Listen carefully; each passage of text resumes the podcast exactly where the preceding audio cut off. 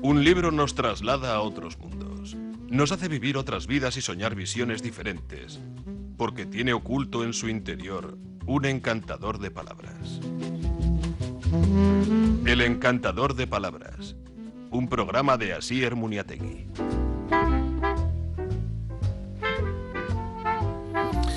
Eixo, atzaldeon salbuduz, ongi torriak, gaur gure sintonia honetan liburuen eh, mundura intxuxen ere, ba gaur filosofia munduan murgilduko garila, eta Francisco Martorell izango da, ba, filosofian doktorea duguna, Valentziako Unibertsitatetik, eh, bueno, ba, distopiataz eta boom horretaz berba egiteko. Buenas tardes, amigas, amigos, bienvenidos al Encantador, una tarde más, aquí en la sintonía de Radio Popular Bilbo, Herri y Ratia, Zuekin, con todos vosotros para hablar de libros de literatura hoy de ensayo filosófico, la filosofía, eso que nos gusta tanto también. Y hoy con un doctor en filosofía, doctor por la Universidad de Valencia, que es Francisco Martorell con este boom mm, sobre la distopía. En la última década la historia, bueno, pues eh, de alguna manera se ha vuelto, no sé cómo deciros, eh, bueno, un, un, género de masas. Los productos culturales que muestran un futuro post-apocalíptico se han multiplicado en las estanterías, también en las, pantallas, en las pantallas, también, como no.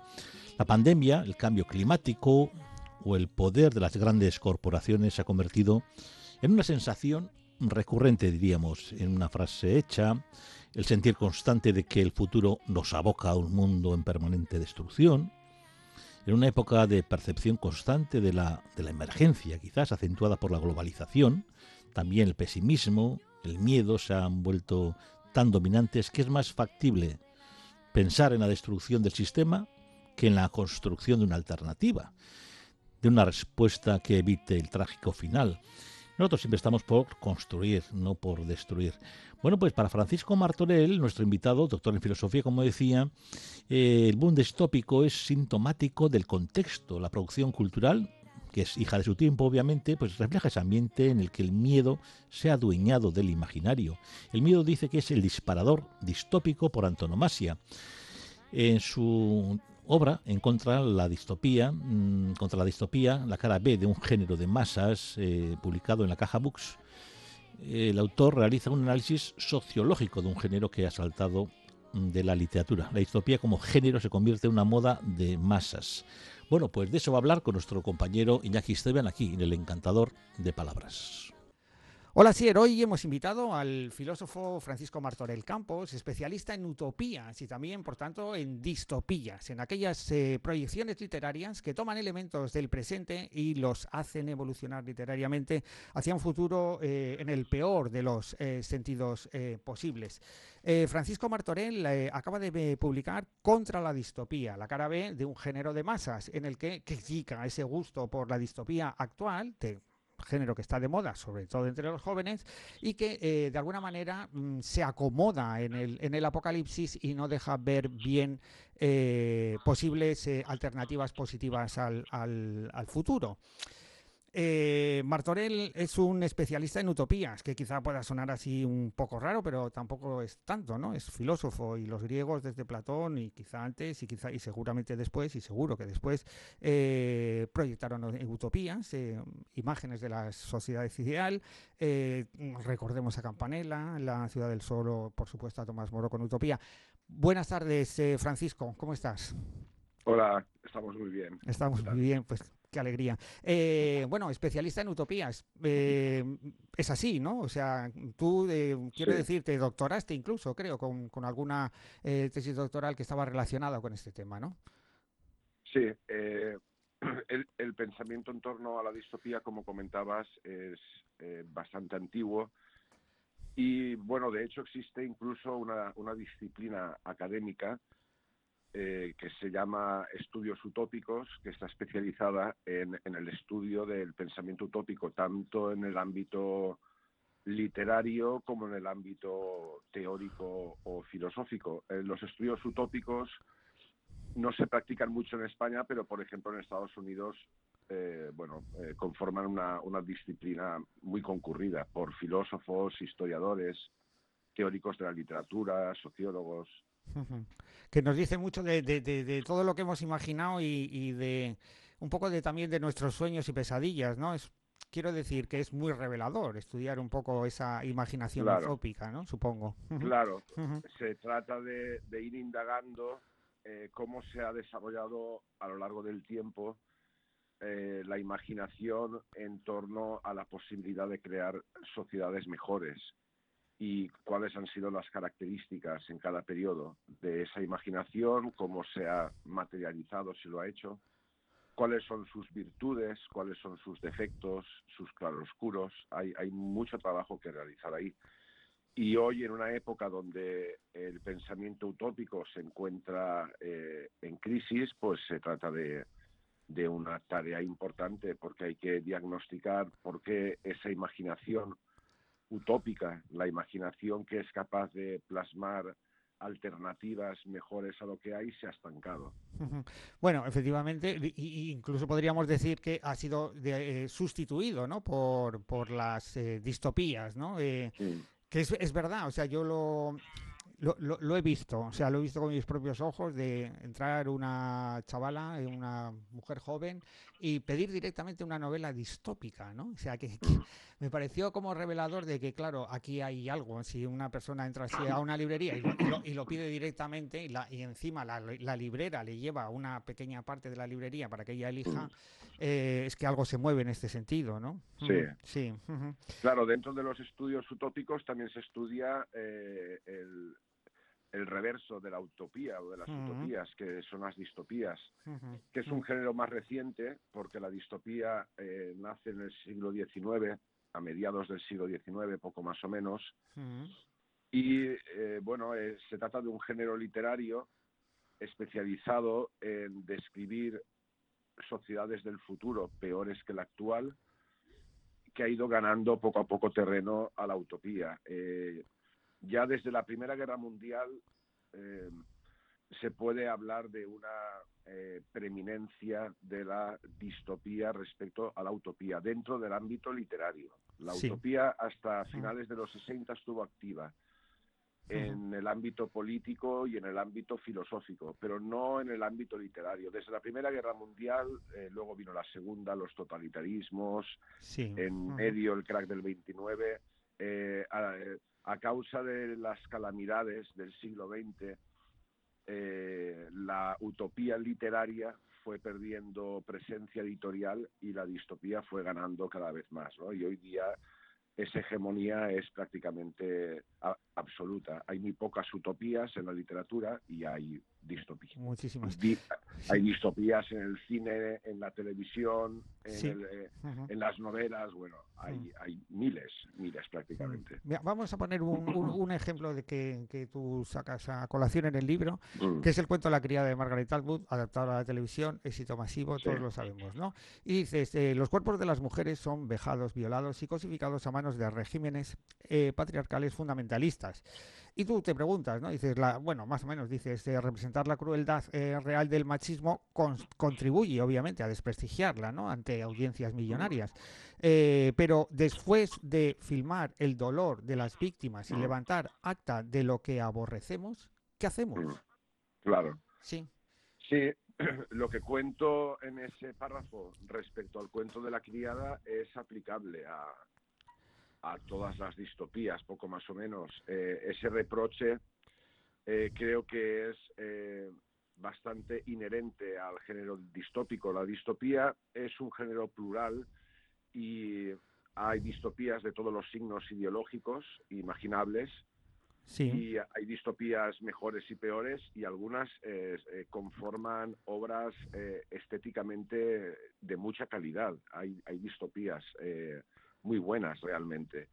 Y, pero yo no me detengo a evaluar la calidad o la falta de calidad de esta novela o de aquella serie o de aquella película. No hago una comparación al respecto, sino que me centro en las inconsistencias conceptuales de las distopías en general, porque sean buenas o malas, mejores o peores, de derechas o progresistas, por así decir, eh, todas comparten eh, grosso modo, una serie de arquetipos y de clichés, de dualismos, que son eh, bastante cuestionables en general.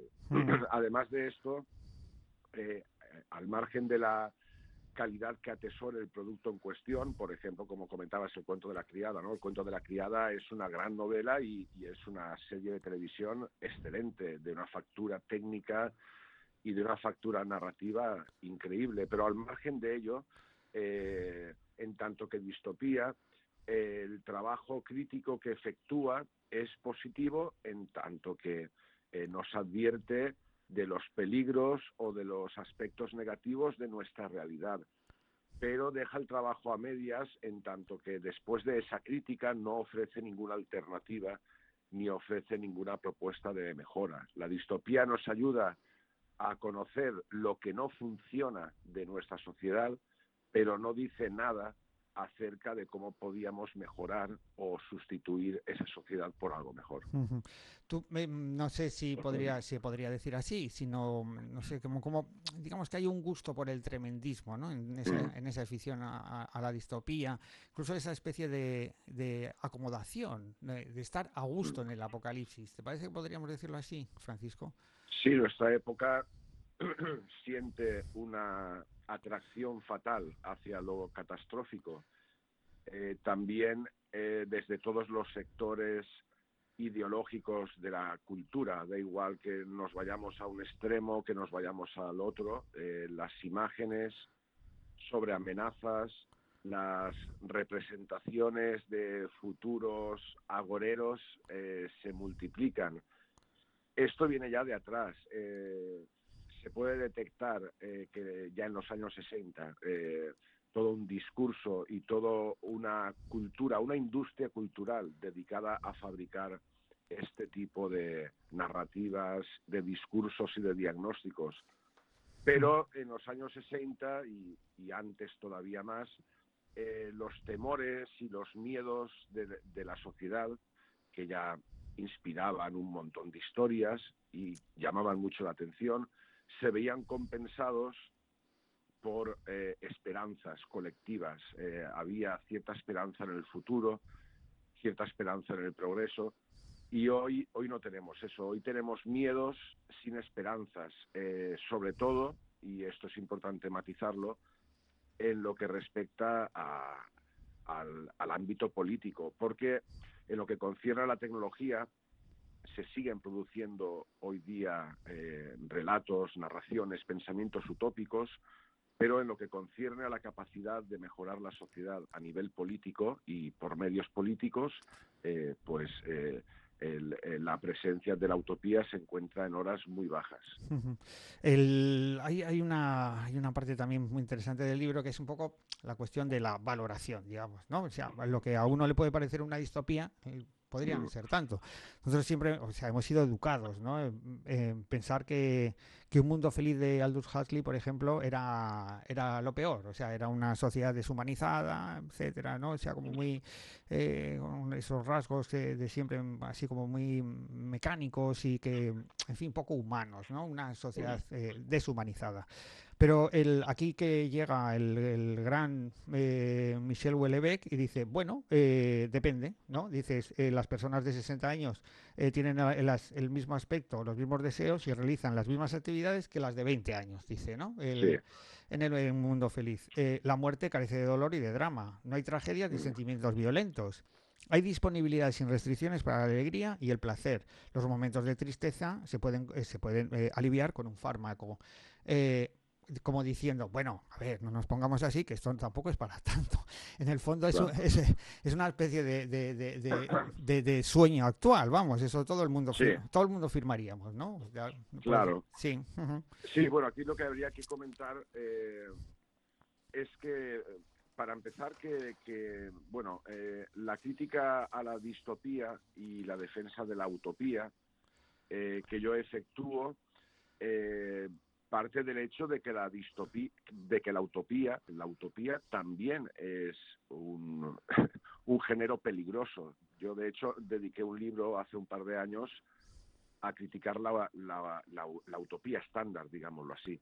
Y eh, mi defensa de la utopía parte de la premisa de que, bien, necesitamos revitalizar la imaginación utópica, pero desde luego necesitamos utopías nuevas, porque las viejas eran absolutamente totalitarias y aquellas, aquellas utopías de antaño, las utopías del siglo XIX, incluso de gran parte del siglo XX, si las leemos actualmente, no hablemos ya de las anteriores, nos van a parecer distopías. Sí, sí. Eh, la utopía de, de, alguien es la distopía de otro. Lo que a, a una persona le puede parecer deseable y justo, a otra persona le puede resultar absolutamente aterrador, le puede parecer indeseable, injusto.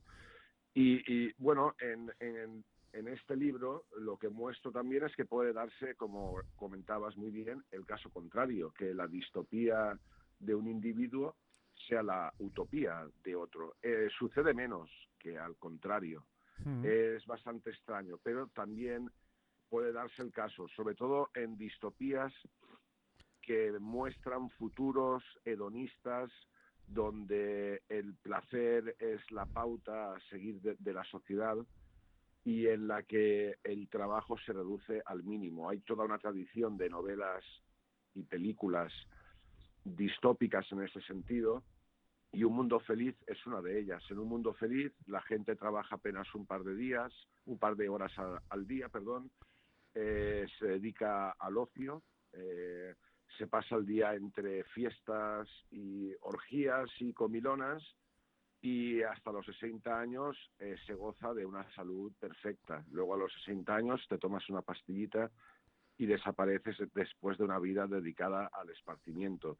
Bueno, desde cierto punto de vista, esto puede parecerle utópico a, a muchas personas, ¿no? Y por no hablar, por ejemplo, de Fahrenheit 451, la famosa novela de Ray Bradbury, claro. que fue adaptada al cine por François Truffaut.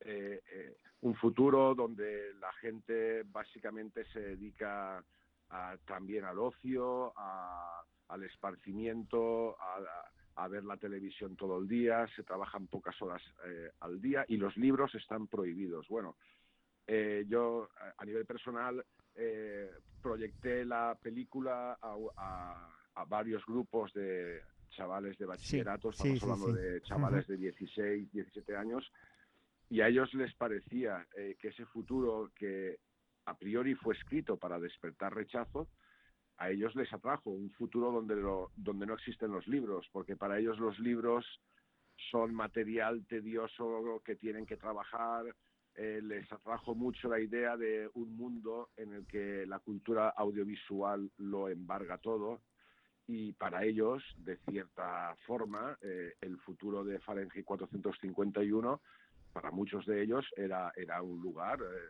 deseable, no indeseable. Entonces, yo creo que para, para terminar, Francisco, el, la cuestión sería, en, primero, en saber qué tipo de sociedad queremos, ¿no? Mm. Eh, para poder evaluar estas cosas. claro, lo que me dices tú de los chavales del Fahrenheit 451 tampoco parece que tiene un gran pase. Es decir, ellos solo pensarán que, que, eso es divertidísimo, pero eh, cuando sean padres y tengan, que y tengan un hijo, tampoco pienso ¿no? que eso será lo que quieran transmitir a sus hijos. O sí, no lo sé. Pero bueno, no hay luego ya la gente como que se va poniendo más seria en estas cuestiones y tal. Entonces, eh, quizá también todo está, no sé, es una pues, simplemente una hipótesis, ¿eh? ¿Tú crees que mm, este alud de eh, distopías viene provocado porque no tenemos una imagen clara de lo que queremos? Sí, que no tengamos una imagen clara de lo que queremos, que no tengamos un proyecto en tanto que sociedad, es sintomático de eh, la crisis de la imaginación utópica, porque cuando alguien escucha utopía no debe pensar en la, típica sociedad totalitaria. Hoy la, utopía significa otra cosa, no es lo mismo que en el siglo XIX. La utopía se ha actualizado y la utopía se ha reseteado, por así decir. Utopía significa hoy eh, imaginar eh, simplemente un futuro mejor. No es un futuro perfecto, no es el paraíso en la tierra. Ese futuro mejor seguro que va a contener imperfecciones y conflictos, eh, no va a, abrigar una armonía perfecta de, toda la gente. Eh, No, la, utopía hoy no es eso, hoy es la capacidad de plasmar imágenes de un futuro mejor. Eh, esas imágenes eh, serán distintas entre sí, porque lo que es la utopía para alguien, ya hemos comentado que puede ser otra cosa para otro, ¿no? Pero deberíamos eh, ser capaces de restaurar esa capacidad, ¿no? De, proyectar imágenes de un futuro mejor. Y claro, eh, la distopía se aprovecha de eso, porque la distopía no, no requiere de generar alternativas de un futuro mejor y por tanto ante la falta de imágenes de futuros mejores, pues solo nos quedan las imágenes de futuros peores, ¿no? Y estamos como saturados de ellas. Eh, tenemos miles donde elegir. Muy bien, Francisco, pues nada, ha sido un placer eh, charlar aquí contigo en el Encantador de Palabras. Vamos a recordar a todos nuestros oyentes que Francisco Martorell Campos acaba de eh, publicar Contra la distopía, la cara B de un género de masas. Está publicado por la Caja Books y es un libro, bueno, pues la verdad es que es interesantísimo y efectivamente nos sitúa un poco en donde estamos y eh, nos, nos, nos interpela ¿no? por aquello que queremos y aquello que no queremos. Muchas gracias, Francisco. Mucha suerte y un fuerte abrazo. Un placer. Adiós. Mm, adiós. Mm. Ya.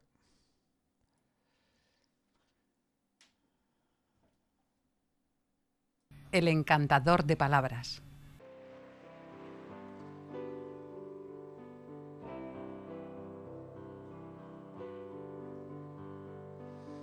Senzillament se'n va la vida i arriba com un cadell que el vent desfila i fina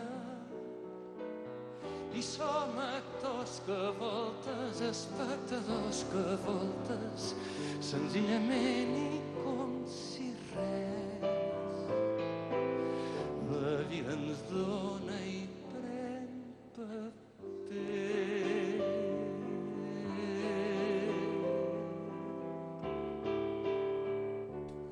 Eskerrik asko, Iñaki.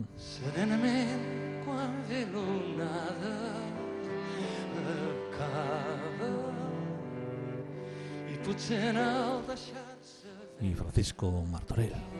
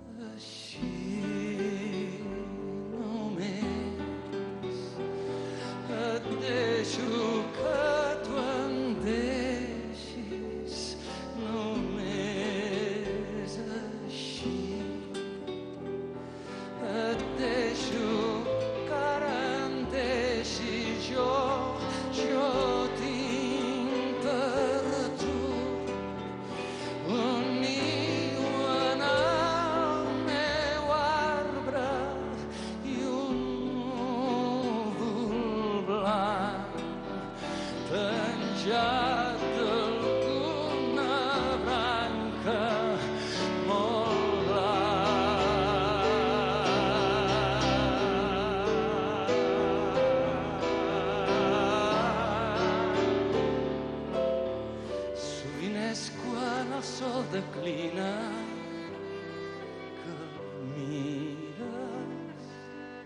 que el que si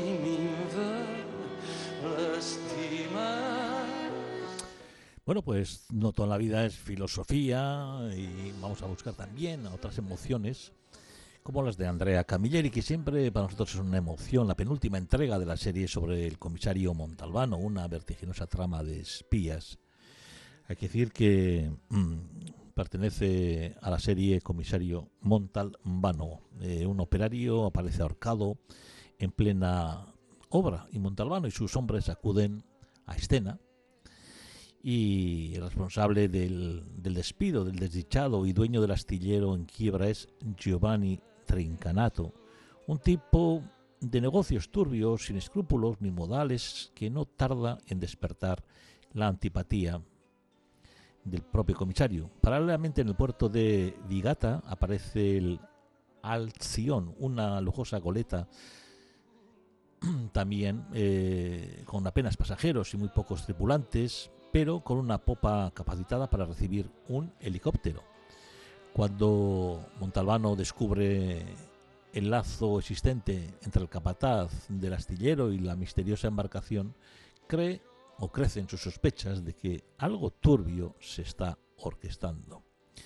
Dicen de esta novela, de esta entrega, que si no te gusta Andrea Camilleri es que todavía no lo has leído, que cada novela de esta serie adictiva, completamente mágica, ambientada en Sicilia, protagonizada por un detective único en el género, te refresca la mente como una inyección de oxígeno puro, luminosa, colorida, rebosante de ingenio, limpia y fresca como el marisco mediterráneo. Una novela, en suma, transportadora, larga vida Camilleri, larga vida Montalbano. Bueno, pues ya se nos fue Camilleri.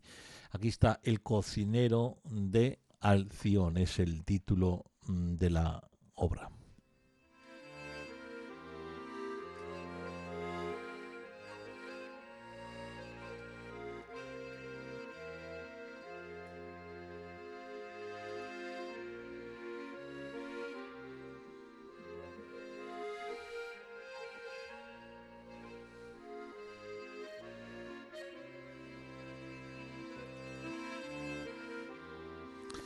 Bueno, pues eh, hay varias novelas, pero mm, quiero también recordar algunas que, que, son que no son novedades, pero que también son libros que han tenido un gran éxito, como el de Paolo Giordano, La soledad de los números primos. Muchos habréis leído quizás esta, esta obra. Entre los números primos hay algunos aún más especiales. Son aquellos que los matemáticos llaman primos gemelos, pues aunque permanecen próximos, entre ellos se interpone siempre un número par. Esta verdad matemática es la hermosa metáfora que el autor ha escogido para narrar esta historia de Alice y Matías, dos personas cuyas vidas han quedado condicionadas por las consecuencias de sendos episodios ocurridos en su niñez. Pese a la fuerte atracción que los une, la vida elegirá, erigirá entre ellos barreras eh, invisibles que, que pondrán a prueba la solidez de su relación, la sutileza de los rasgos psicológicos de los personajes, así como la hondura y complejidad de una historia que suscita en los lectores las reacciones más variadas, resaltan la admirable madurez literaria de este joven autor a la hora de asomarse nada más y nada menos a la esencia de la soledad. Un libro perfecto, decía el Jornal, construido con la sabiduría de un narrador experto. Y todo el mundo reconocerá algo de sí mismo en el libro de Giordano. Pues el verdadero protagonista de esta maravillosa historia es la soledad. La soledad de los números primos de Pablo Giordano. En su momento, la verdad es que fue una obra que mm, triunfó en ventas y seguirá también entre aquellos amantes de la literatura. Está en varios. El ángel de la nieve, Alice de la Roca, odiaba la escuela de esquí, odiaba tener que despertarse a las siete y media de la mañana, incluso en Navidad, y que mientras desayunaba su padre la mirase meciendo nerviosamente la pierna por debajo de la mesa, como diciéndole que se diera prisa. Odiaba ponerse los leotardos de lana que le picaban en los muslos y las manoplas que le impedían mover los dedos y el casco que le estrujaba la cara y tenía un hierro que se le clavaba en la mandíbula y aquellas botas que siempre le iban pequeñas y le hacían andar como un, gorila. Bueno, ¿qué? ¿Te bebes la leche o no? Volvió a premiarla su padre. Alice tragó tres dedos de leche hirviendo que le quemó sucesivamente la lengua, el esófago y el estómago. Bien, y hoy demuestra quién eres, ¿vale? ¿Y quién soy? pensó ella. Acto seguido salieron a la calle la niña enfundada en su traje de esquí verde, lleno de banderitas y fosforescentes letreros de patrocinadores. Aquella hora había 10 grados bajo cero y el sol era un disco algo más gris que la niebla que todo lo envolvía. Alice sentía la leche revolvérsele en el estómago y se hundía en la nieve con los esquís a hombros porque has de cargarlos tú mismo hasta que logres ser tan bueno que otros los carguen por ti. Bueno, así leemos un fragmento de esta obra, porque ya nos viene la luna hablaba del sol, pues aquí la luna nos llega para decirnos que nuestro tiempo se ha acabado hoy un tiempo filosófico y un recuerdo a dos obras, a Camilleri y a Giordano, Paolo Giordano con esta soledad de los números primos. Con ese ángel de la nieve nos despedimos esta mañana. Bueno, la uno, baguas, viarte. Talde usted enseñan así, que inauguró su Jainko Lagun. Mucho veces, viarte, ayo, ayo.